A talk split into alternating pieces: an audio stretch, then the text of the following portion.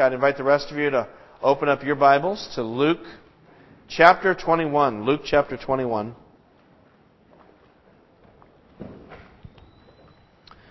Our text is on page 1042. Luke chapter 21.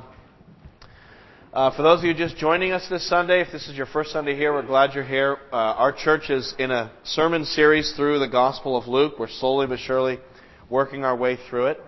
And uh, right now we're in a section of Luke where Jesus is teaching about the end times. Interesting stuff. And so this today is a second Sunday in a three-part study on Jesus' teaching on the end times as we work our way almost near the end of Luke here. So uh, today we're studying verses 20 to 20 uh, to 33 rather. Let me just read the text and then we'll jump in. Jesus said in verse 20, of Luke 21, When you see Jerusalem being surrounded by armies, you will know that its desolation is near. Then let those who are in Judea flee to the mountains. Let those in the city get out, and let those in the country not enter the city. For this is the time of punishment in fulfillment of all that has been written. How dreadful it will be in those days for pregnant women and nursing mothers. There will be great distress in the land and wrath against this people. They will fall by the sword and will be taken as prisoners to all the nations. Jerusalem will be trampled on by the Gentiles until the times of the Gentiles are fulfilled. There will be signs in the sun, moon, and stars. On the earth, nations will be in anguish and perplexity at the roaring and tossing of the sea. Men will faint from terror, apprehensive of what is coming on the world, for the heavenly bodies will be shaken. At that time, they will see the Son of Man coming in a cloud with power and great glory. When these things begin to take place, stand up and lift up your heads because your redemption is drawing near. He told them this parable. Look at the fig tree and all the trees. When they sprout leaves, you can see for yourselves and know that summer is near. Even so, when you see these things happening, you know that the kingdom of God is near. I tell you the truth, this generation will certainly not pass away until all these things have happened. Heaven and earth will pass away, but my words will never pass away. Well, I had a minor miracle happen in my life this week. Uh, if you know me, you'll know this is a miracle. I was uh, actually began unpacking my books in my office over at 20 Free Street, which was really amazing, uh, considering that I moved in in February and I'm just unpacking them now. But that's sort of how I roll. So anyway, uh, as I was digging through my books, I, I came across this book, and given that uh, we're studying the end times, I thought it was curious. I didn't even know I had this book. It's called Armageddon: Oil and the Middle East Crisis what the Bible says about the future of the Middle East and the end of Western civilization. And so, you know, the basic idea of this book is the, the author uh, is looking at certain Bible prophecies and trying to line them up with modern day events, especially in the Middle East. And so, sort of using the Bible as kind of a decoder ring for figuring out what things that are happening today correspond with prophecies in the scriptures. And, you know, even though I don't ascribe to this particular author's theological system, I still found the book interesting because, you know, who isn't interested to read about the signs of the end times?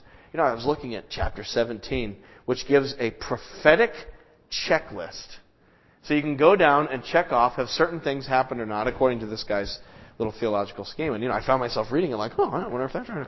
You know, I mean, come on, be honest now. Haven't you been in the supermarket checkout line and there in front of you is the National Enquirer or the Star. And it says like, you know, Bible prophecies coming true today. The end of the world is at hand. And you know you wanted to at least look at it. I mean, there was a part of you that wanted to. Uh, and so, you know, we're intrigued. We're intrigued when we start talking about signs of the end of the world. And here we have Jesus talking about the end. And today he addresses this issue of the signs. In fact, um, the disciples were interested in this too. Look back at chapter uh, 21, verse 5 which is how this whole discourse began. It says in Luke chapter 21 verse 5, some of his disciples were remarking about how the temple was adorned with beautiful stones and with gifts dedicated to God. But Jesus said, As for what you see here, the time will come when not one stone will be left on another. Every one of them will be thrown down. And so Jesus uh, and his disciples are there at Jerusalem. They're looking at the beautiful temple. The disciples are oohing and awing. And Jesus says, hey, this whole thing's going down. And so that, of course, piques their interest, which is why they ask in verse 7 Teacher, they asked, when will these things happen?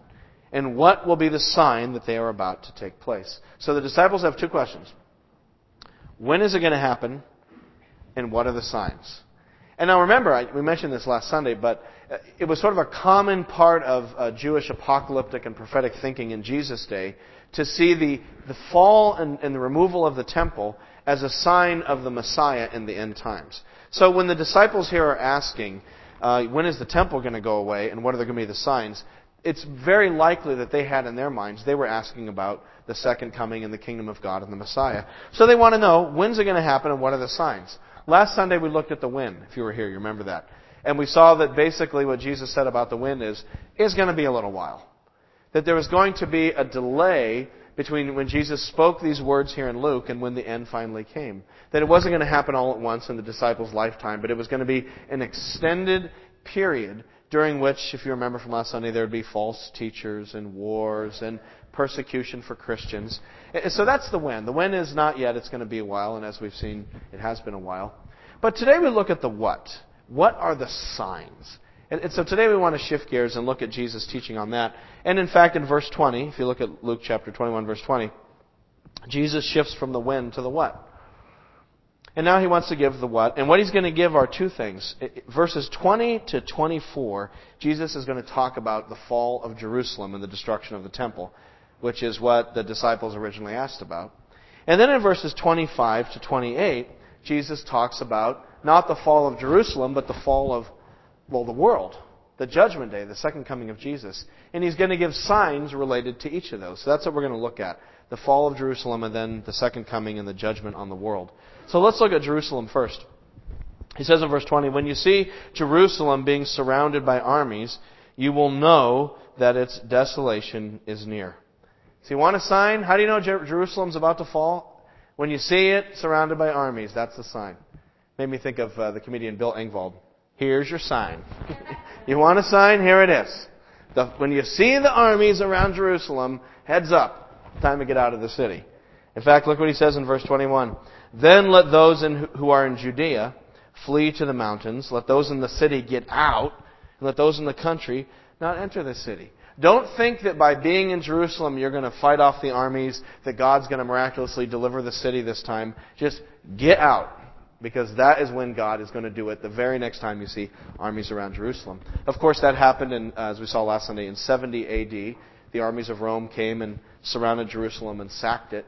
Uh, and it's interesting, church historians, uh, ancient church historians like Hegesippus, tell us that there was a, actually a group of Christians in Jerusalem who, because Jesus said this, and they saw the Roman armies coming, they actually left Jerusalem ahead of the armies. They crossed over the Jordan River. They sit, uh, settled in a town called Pella, which was on the other side of uh, the Jordan River, and they waited out the storm because they said, "Hey, this must be what Jesus told us about." And so they actually followed the signs and got out of uh, Jerusalem, which was kind of interesting. and now, why should the people get out of Jerusalem? Because it's going to be wiped out. Look at verse 22. This is the time of punishment in fulfillment of all that has been written. How dreadful it will be in those days for pregnant women and nursing mothers. There will be great distress in the land and wrath against this people. They will fall by the sword and will be taken as prisoners to all the nations. Jerusalem will be trampled on by the Gentiles until the times of the Gentiles are fulfilled. And that is, in fact, in essence, what happened to Jerusalem it was destroyed in 70 AD. Actually, the problems began about four years earlier. 66 AD was the, the major Jewish revolt in Palestine against Rome. The Jews finally had it. They were sick of it. They'd had a series of very corrupt, cruel uh, Roman governors over them. And so finally they said, that's it, we're revolting. And a, an army of Jewish zealots marched on Jerusalem. They conquered the city. They slaughtered the Roman garrison that was there. And because of those events, this revolt just spread like a wildfire throughout Judea and Palestine. Jews rose up everywhere and, and started fighting back against the Romans. Well, as you can imagine, Rome was not going to take this lying down. And so the next year, in uh, 67 AD, the Roman general Vespasian and his son Titus marched with about 80,000 troops. Four legions of Roman soldiers and auxiliary troops marched into Palestine, and they began to systematically put down the rebellion. Until finally, there, there's some events here, I won't go into detail, but around uh, 70 AD, the spring of 70 AD, they were set around Jerusalem, ready to take the final city where all the remaining rebels had fled into. In fact, uh, there's a historian, his name is Josephus. He, he was around at the time of these events. In fact, Josephus was captured in the, in the war by the Romans. He was at the siege of Jerusalem. So we, we know a lot about how Jerusalem fell because there was a guy who was actually there writing about the things that he saw. Uh, and, and Josephus tells us that there were perhaps a million people inside Jerusalem. Just everyone left, came back into it. Could you imagine a little city like that, packed with a million people, behind the walls as the Roman army comes marching in? I mean, this, is, this was terrifying. It was a horrifying thing. And so the Romans in uh, May of 70 AD began attacking Jerusalem. In uh, May of 70 AD, they breached the northern walls, but then they got stopped at, the next row of walls in Jerusalem. Couldn't get through, got repelled by the Jewish defenders, and so uh, the Roman general Titus at the time uh, said, "Hey, time to do a siege." And so he ordered a siege dike to be built around the entire city, four mile long siege dike. Took him about three or four days to throw it up. And, and so the whole city then was under siege. He posted guards around the city so that no food could go in and nobody's getting out. And then, you know, what you do in a siege is you starve out the enemy. And so they just sat there and waited. And can, could you imagine a million people, hundreds of thousands of people in a city, no supplies, low food supplies? It was horrible. Josephus said conditions got so bad in the city that in order to survive, people had to resort to cannibalism that when people died, they had to eat the people who were dying just to stay alive in the city. That's how horrible it was. And finally, after they had waited them out, starved them out, the Romans break through uh, in late July of 70 AD. By early August 70 AD, they had taken the temple, burned the temple, slaughtered the people there, and they spent most of August and September just working their way through Jerusalem, killing, burning, looting. Uh, Josephus estimates that a million people were slaughtered that another 100,000 were then taken back to Rome as captives to become slaves. And after the Romans had burned the city, killed just about everybody, men, women, and children, destroyed this place, they then went about and, and spent the rest of the year, they camped there, and they spent the fall and the winter literally dismantling Jerusalem brick by brick. They just went around brick by brick, taking everything down, flattening and razing the city. And so Jesus says, verse 22, this will be a time of punishment. Verse 23, how dreadful it will be in those days. Verse 24, they will fall by the sword and will be taken as prisoners to all the nations. Jerusalem will be trampled on by the Gentiles until the times of the Gentiles are fulfilled. And so that's how that happened, right? So that, that was 70 AD, the fall of Jerusalem. Jesus' words were fulfilled in a very graphic, horrific kind of way. But then here's where the text gets interesting, and this is where it gets hard to interpret. Remember last Sunday I said that this is one of the hardest passages to interpret in the New Testament, this whole section here. And I said we need to be charitable with each other and how different people interpret it because it's very hard to understand. Anytime you get into prophetic literature, you're into very difficult territory because you're looking ahead to things that haven't happened, and, and the prophets give you bits and pieces of what's going to happen. And, and so anyone who comes along and says, "Well, I'm going to tell you exactly how it's going to take place," it's like, ah, I don't know. I mean, so, so I think anytime you get into prophetic literature, you just have to be more cautious and charitable and leave room for different uh, understanding that it's hard to interpret. Here's an example of that, because you go straight from the fall of Jerusalem in verses 20 to 24 and then in verses 20 to 25, you move right into the second coming of Jesus and the fall of the world, I guess you could say. From the destruction of Jerusalem to the destruction of the world at the judgment day. And, and you'll notice that they just kind of flow one into the other. So they're connected somehow. And yet we know historically that after 70 AD, Jesus didn't return. It wasn't the end of the world. And so they're connected in this text, and yet historically, temporally, they're separated. In, in Matthew and Mark's Gospels, in their account of this, the, linguistically, the, the two are even more interconnected. It's even more difficult to figure out where the one ends and where the other begins. And so this is one of these places where scholars kind of scratch their heads and go, huh, so what was Jesus saying there?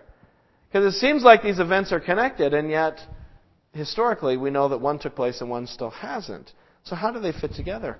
And some people say, well, maybe, maybe they fit together because the second coming of Jesus really did happen in some spiritual, figurative sense way back in 70 AD. And there's that one school of interpretation. But I don't know. It just doesn't sit well with me, especially in verse 28, where Jesus tells the people to stand up because your redemption is drawing near.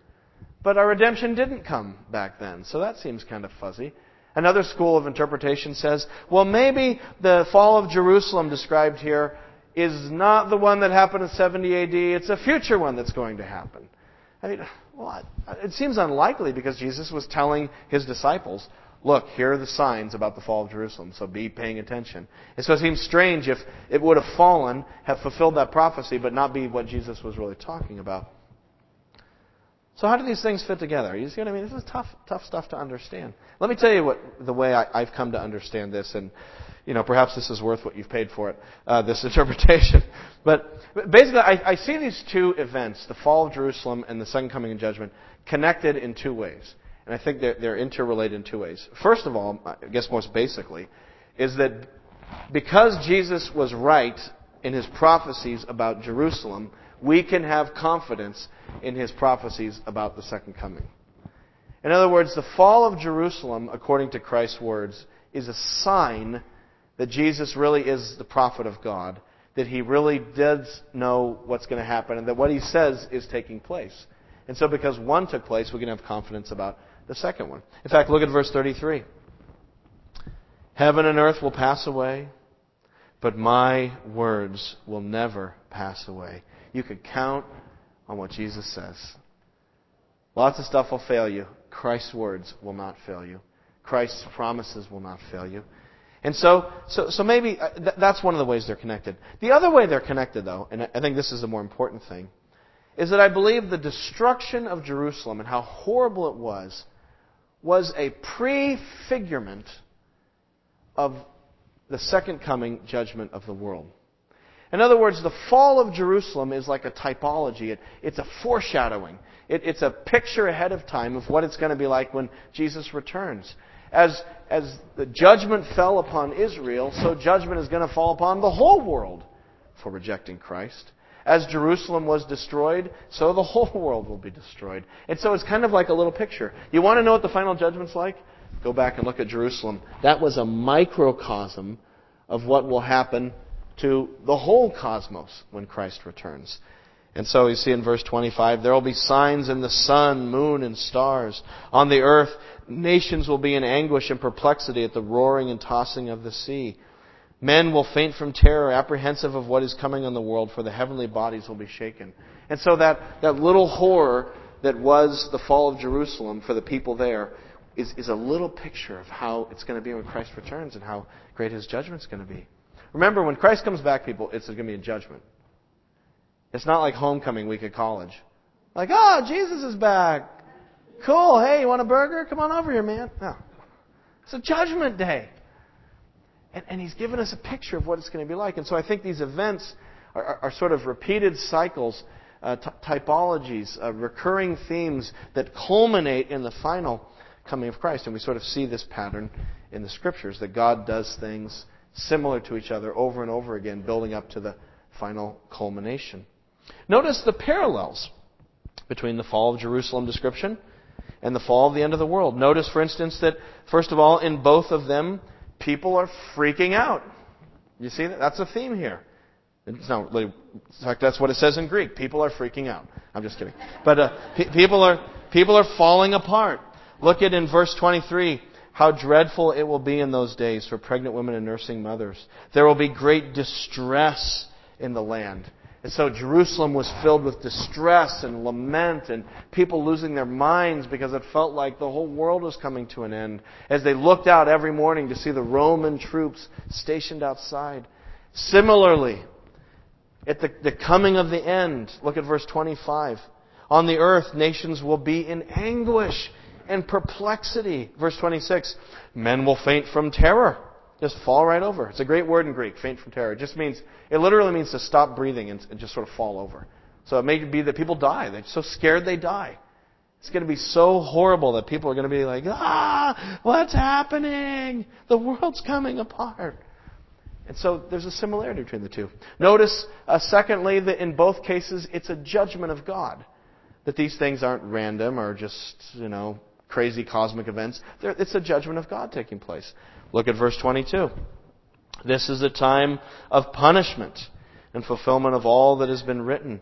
And so Jerusalem is going to fall, not because it made a poor political decision, but because God is finally bringing his judgment on Jerusalem for rejecting the Messiah.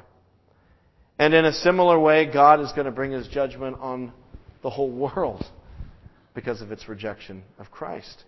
God judged Jerusalem, and someday he's going to judge Boston, New York, New Delhi, Hong Kong, Moscow, North America, Western Europe, Asia, Africa.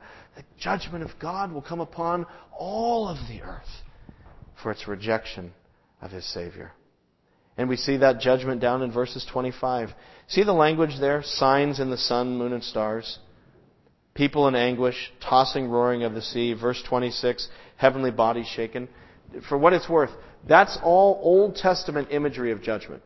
And so Jesus is just using Old Testament images and he's, uh, that signify judgment, and he's pulling them forward to describe his second coming. Except I think that in, when he comes again, it won't just be images, it'll be the literal unraveling of the natural, natural order. Uh, and so it's going to be a judgment day. Again, this is not homecoming week. This is the judgment as Christ returns. And then a third way they're the same is that in both texts, there are signs. And that's the emphasis here. In the case of Jerusalem, the sign was the armies surrounding Jerusalem. And so the Christians who were there said, Oh, there's the sign. We're out of here. And they, were, they escaped the judgment that fell on Jerusalem. In the same way, there are going to be signs around us. And what are the signs when Christ returns? How do you know? Because it'll seem like the, the very natural order itself is coming unraveled. What is happening to the universe. What's taking place? You'll know it's the end of the world when it looks like the world's coming to an end. You'll, you'll know. But notice how Christians respond differently. When these things begin to take place, what are we supposed to do as Christians? I love this. Stand up. Lift up your heads because your redemption is drawing near. And so while the rest of the world is running around, ah, what's happening? And people are glued to their TVs because they're freaking out, Christians are going to be in the streets. We're ready. Yes, it's happening. Finally. Rejoicing that it's finally come. Verse 29, he told them this parable. Look at the fig tree and all the trees. When they sprout leaves, you can see for yourselves and know that summer is near. Fitting for us this morning, huh? I was driving down Main Street. I was like, what is, oh, the leaves are out. They, I guess they popped out last night or something. I'm finally seeing the leaves. So there you go. When you drive home today, perfect timing, right? Look at those leaves. Even so, when you see these things happening, you know that the kingdom of God is near. Last Sunday, the word was, kingdom of God's not going to be here for a while. It's going to be a delay. This Sunday, Jesus says, when you see the world around us just falling apart and you think this is the end of the world, that's when you don't go cry and hide under a blanket. If you're a Christian, you go stand outside. We're going to be dancing in the streets. We're going to be lifting up our heads and standing confidently, watching the world dissolve and say, Christ is coming back. This is the day of our redemption. And so we have confidence as Christians. Now, by the way, you know, I, I don't talk a lot about end time stuff. Any of you who've been here and know, have heard my preaching over the years, you know I, I'm not one of those preachers who just gets all into interpreting the signs and it gets into end time stuff. I, I, I, stay focused on the gospel, on the main things, the essentials of the faith. But since we are talking about the end times, you know, maybe we could talk just a little bit about it. One of the uh, the questions Christians often have about the end times is is this whole idea of the rapture. Have you heard of this concept? It's it's this idea that that uh, that before the end God is going to, it's sometimes called the secret rapture of the church. He's going to take out the Christians, right? In fact, you heard of the Left Behind books? That's the idea. Some people get taken out, some people are left behind. And, and so it's this idea that people, and in fact, You know, it's this idea that like you'll be driving down the street and there'll be a car in front of you that'll suddenly go off in a ditch because the driver was like, you know, beamed out or, or however it's going to happen. In fact, I've even seen a bumper sticker. In case of rapture, warning, this car will be unmanned. You know, and I just like, okay. and, and in fact, you know, a, a lot of people believe that. Uh, you know, my own take on it is I don't believe in the rapture. I don't believe that it's in the scriptures. Because every time I look in the scriptures and see the second coming, there's nothing secret about it, folks. It's loud. It's big. Everyone sees it. Everyone's freaking out. There are signs that everybody sees. There's nothing, it's not any, some secret little thing that happens and everyone wondered what happened. Whenever I see Christ coming back in the scriptures, there's the shout of the archangel. There's the, the return of Christ. It's the final day. And, so I, I just don't uh, find that in scriptures. Not to mention the fact that this idea of a secret rapture, do you know it wasn't even taught in the church until about 150 years ago? No one had ever heard of it. It was a new doctrine that was been invented. The, the main teaching of the church is that Christians go through suffering. That's been the church's position, at least for most of its history. Jesus was not raptured right before they nailed him to the cross. He went to the cross. And then he tells us to pick up our crosses and follow him. And so, why do we think that we're going to escape suffering for our Savior and all the things that are going to come upon the world? Furthermore, if there's a secret rapture, I just don't know how these words make any sense. Because they seem like Jesus is telling Christians to look for signs of when he's going to come, and it's going to be very visible, world shaking kinds of signs. So, anyway, that's my take. Like I said, it's worth what you paid for it. And uh, you can disagree on that issue. I know Christians do. And, and that's why I don't make a big deal about it, my own beliefs on things like that, because I don't think it's a central issue. But I do hope that whatever you believe about the rapture or lack of rapture, or whether or not you read the Left Behind series or not, I hope that all of us as Christians can link arms, can join together, and together affirm and celebrate verse 27, which is the chewy, gooey, yummy, nougaty center of this text. This is what I hope we can all affirm at verse 27. At that time they will see the Son of Man coming in a cloud with power and great glory. That's what I'm excited about. I'm excited to see Jesus. And not just see him for me personally. You know, of course I want to see my Savior. But man, I want the whole world to see him. I'm so weary of how Jesus gets dissed in our world. I'm so weary of, of people saying, well, he was a, a rabbi, but he wasn't the Son of God. I'm so weary of how his glory is diminished. I'm so sick of seeing PBS specials or ABC specials where they talk about Jesus. They do this every year around Easter, and they bring on all these scholars who, who say, "Well, of course, it's been disproven that you know Jesus actually rose from the dead. I mean, we know that didn't happen." And you know, it just makes me want to vomit. You know, and I'm sick of the morality of Jesus being trampled on in our culture.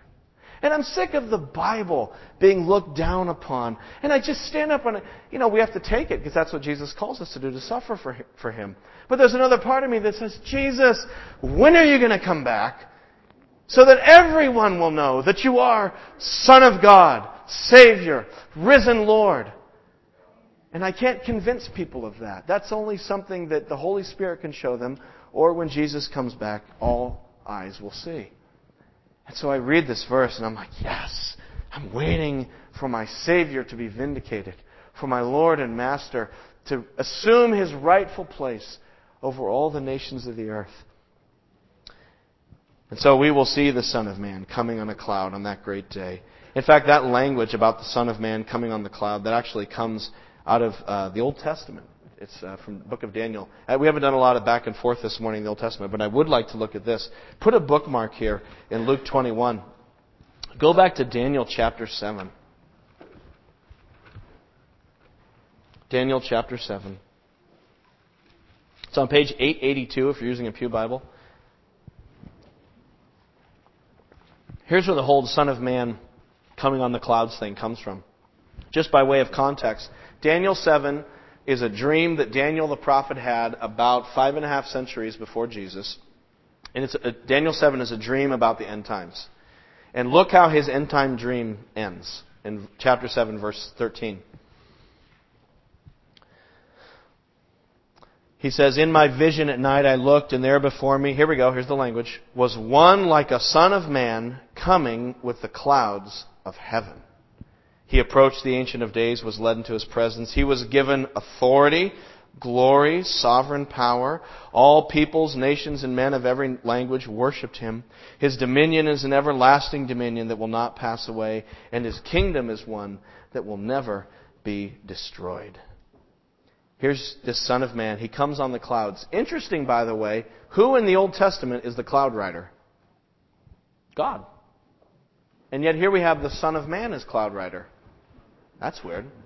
And notice also that it says in verse 14 that all peoples, nations, and men of every language worshipped him. You know, who's worshipped in the Bible? God alone. And yet here the Son of Man is worshipped. So who could this be? a human Son of Man who is also the cloud rider whom all people worship. Who could that possibly be? Jesus says, You're going to see. Because when that day comes, he's going to come riding on the clouds full of glory. And so here's the question I want to leave you with as I wrap it up here. Are you ready for that day? Are you ready? Are you prepared to see Jesus? Are you ready for the day when the Son of Man will come in power and great glory and the world will fall before him? Are you ready for that day? Because remember, it's a judgment day. It's not a homecoming, it's a judgment day. Are we ready for the judgment day? Are you ready to stand before Jesus as your judge and see him? Can you stand before him? Do you know that? Or not? Um, because if we're all honest and, and we look at our lives, none of us can say that based upon our track record any, that we deserve to stand before Jesus. I certainly don't. I look at my track record. Nope. I have not loved God. I have not loved my neighbor. My life is so full of times I have broken God's commandments, whether in thought, word, deed, attitude. And so I couldn't stand before my Savior. None of us can. The Bible says there's none righteous, no, not one. But the good news of the Bible, this is the great part of the Bible, the gospel, the good news, is that there's a way of escape from the judgment day. Just as there was a small group of Christians who got out of Jerusalem right before it fell, so there is a, a way of escape from the coming judgment. And of course, ironically, the way of escape is through Jesus. And so Jesus, who is the coming judge, is also the Savior. And so it presents us with a choice. All of us are going to have to face Jesus someday. The question is will you face him as Savior or will you face him as judge? Will you embrace him as the one who died for you on the cross or will you face him as the judge at the coming judgment day? Which one will it be? Because Christ died on the cross for our sins. In fact, when Jesus died on the cross, what happened? Sky turned black, earth shook. It was a judgment day. And so my sins are going to be judged. It's either will they be judged on Christ on the cross for my for my sins, or will I take it myself in hell forever? And so which one will it be? How will you face Christ? Have you embraced him as your Savior? You say, Oh, I couldn't, man. I have so much baggage. I have so much garbage in my life. I have so many issues. I'm so imperfect It doesn't matter. We're not saved by cleaning up our record. We're saved by simply coming to Jesus and saying, I am a sinful man. I am a foul and sinful woman. Save me, Jesus. Forgive me. And He will. Because someday we all have to face Him. It made me think of this uh, C.S. Lewis book, The Last Battle. Some of you have seen the Chronicles of Narnia, read the Chronicles of Narnia book. Well, The Last Battle is the seventh book in the series. It's the final one. It's about the end of the world coming to Narnia. And there's a great story there when all of the, the creatures of Narnia have to stand before Aslan the lion. And you know, Aslan represents Jesus in the story. And so they stand before Aslan, and there's this, he's standing in this doorway, and the doorway is kind of there in the middle of the, the world, and, and on the other side of the doorway is the new heavens and the new earth. On this side of the doorway is judgment. And everyone has to stand before Aslan and face him. And it says, As they, the animals, came right up to Aslan, one, of, one or other of two things happened to each of them. They all looked straight in his face. I don't think they had any choice about that. And when some looked, the expression of their faces changed terribly. It was fear and hatred. And all the creatures who looked at Aslan in that way swerved to their right, his left, and disappeared into his huge black shadow, which streamed away to the left of the doorway. The children never saw them again. I don't know what became of them. But the others looked in the face of Aslan and loved him. And though some of them were very frightened at the same time. And all these came in at the door, in on Aslan's right. And so on that day, will you look at Jesus in fear and hatred, or will you look at him with love? Is he your Savior, or is he just going to be your judge? Come to Christ. Put your faith in Christ. You've tried everything else, it ain't working. God has a way of escape. His way of escape is the Savior. Try God's way. Put your faith in Christ and turn from yourself and embrace Him. Let's pray.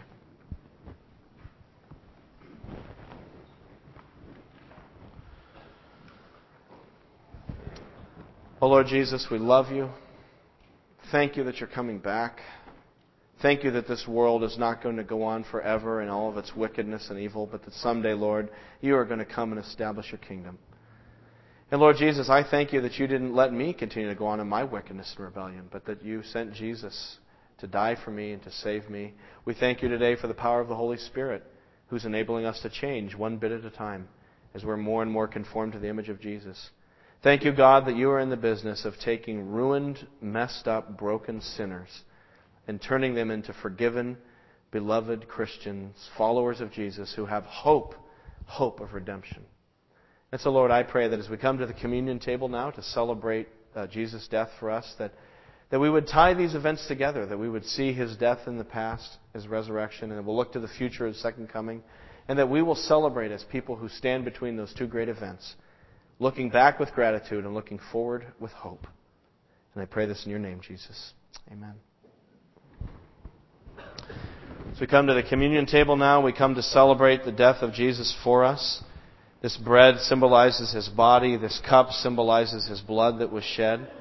And uh, you're welcome to eat at the communion table today if, if you're a follower of Christ, if that's where you're at in your own life. If that's not where you're at, we invite you just to participate by observing. Um, and I'd like to ask Bob Els to come now. Bob Els is one of our elders, and he is going to lead us uh, in the Lord's table. Let me give you my microphone, Bob.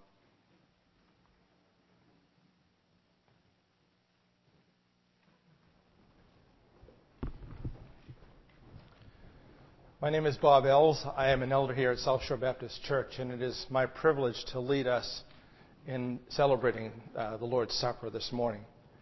As I think about the Lord's Supper, we, we think of that Last Supper when the disciples were gathered there with Jesus in the upper room, just the, the few of them there, and, uh, and I take encouragement as I observe them. You see, these guys were with Jesus for three years, pretty much nonstop, and, uh, and still they had a hard time getting it. They, they, they just didn't get it. And uh, I feel the same way. I've been walking with the Lord for some time, and I get it right sometimes, and I don't get it so right other times. But God is faithful, and He loves us, and He shows us the way. And, uh, and He also wants us to remember the significance of what He did in dying for us, and that's why we celebrate the Lord's Supper this morning uh, in a way of remembering what He has done for us. It's just so powerful. Um, as I as I think about it, also, um, you know, those of us who are believers uh, are able to remember this and, and, and, and understand the significance of what Jesus Christ did for us. But my question to you this morning is Are you going to, when you see Jesus Christ, when you uh, go home to be with, uh, when you die, or when he returns, are you going to be yes? Or are you going to be bowed down low because you have made a choice and your choice is no? Um, it's a very sobering thought. I encourage you to think about that this morning as we move into uh, sharing in the communion service this morning. I'm going to be reading from uh, uh, the passage in 1 Corinthians, and it goes like this For I received from the Lord what I also passed on to you. The Lord Jesus, on the night that he was betrayed, took bread, And when he had given thanks, he broke it and said, This is my body, which is for you. Do this in remembrance of me. This uh, matzah bread is a symbol of God's body broken for us. Invite the elders to come and join me here at the communion table.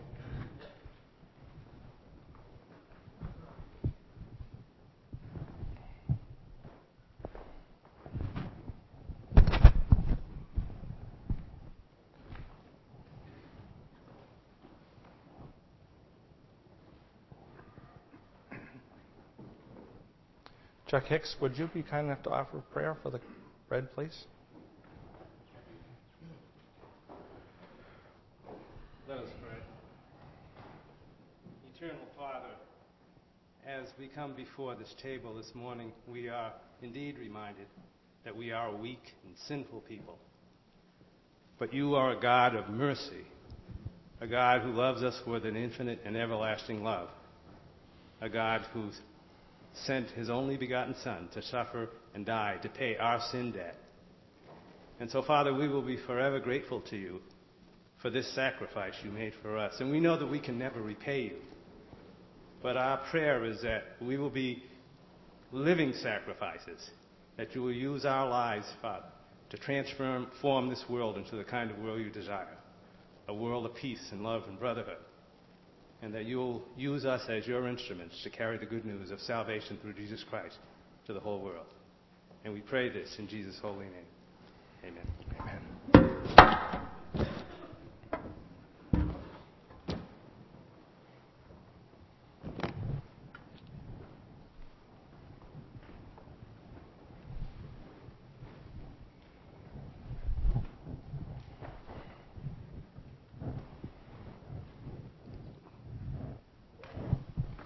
I encourage you, as the elders are passing out the elements this morning, to take this time to spend some time with the Lord and to uh, talk with Him about what's on your heart. If you, uh, if you know the Lord Jesus as your Savior, then uh, perhaps there's some business that you need to do, and if you don't, then there certainly is.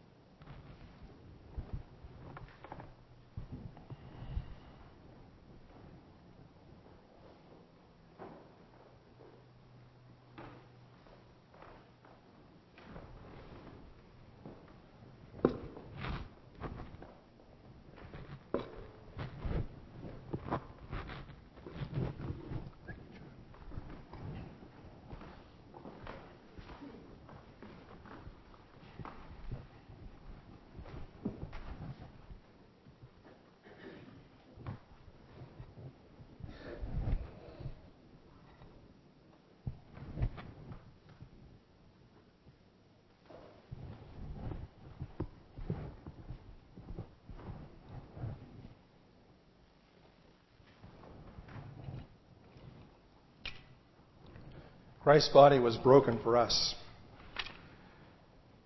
Let's eat this together.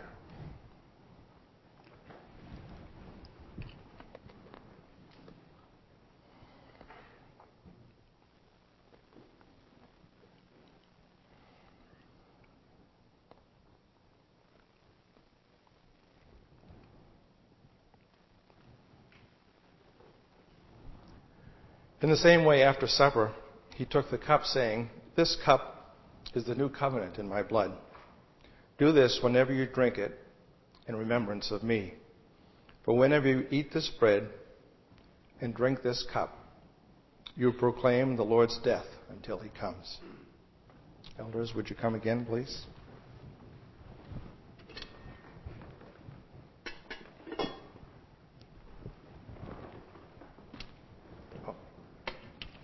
John Norton, would you uh, ask God's blessing on the cup, please? Let us pray. Father, you have sacrificed your one and only Son uh, for our sins, and his blood has been shed so that we could be made clean. And Father, we just want to express our thanksgiving and our gratefulness and our love to you as we share together in this. Thank you, Father, in Jesus' name.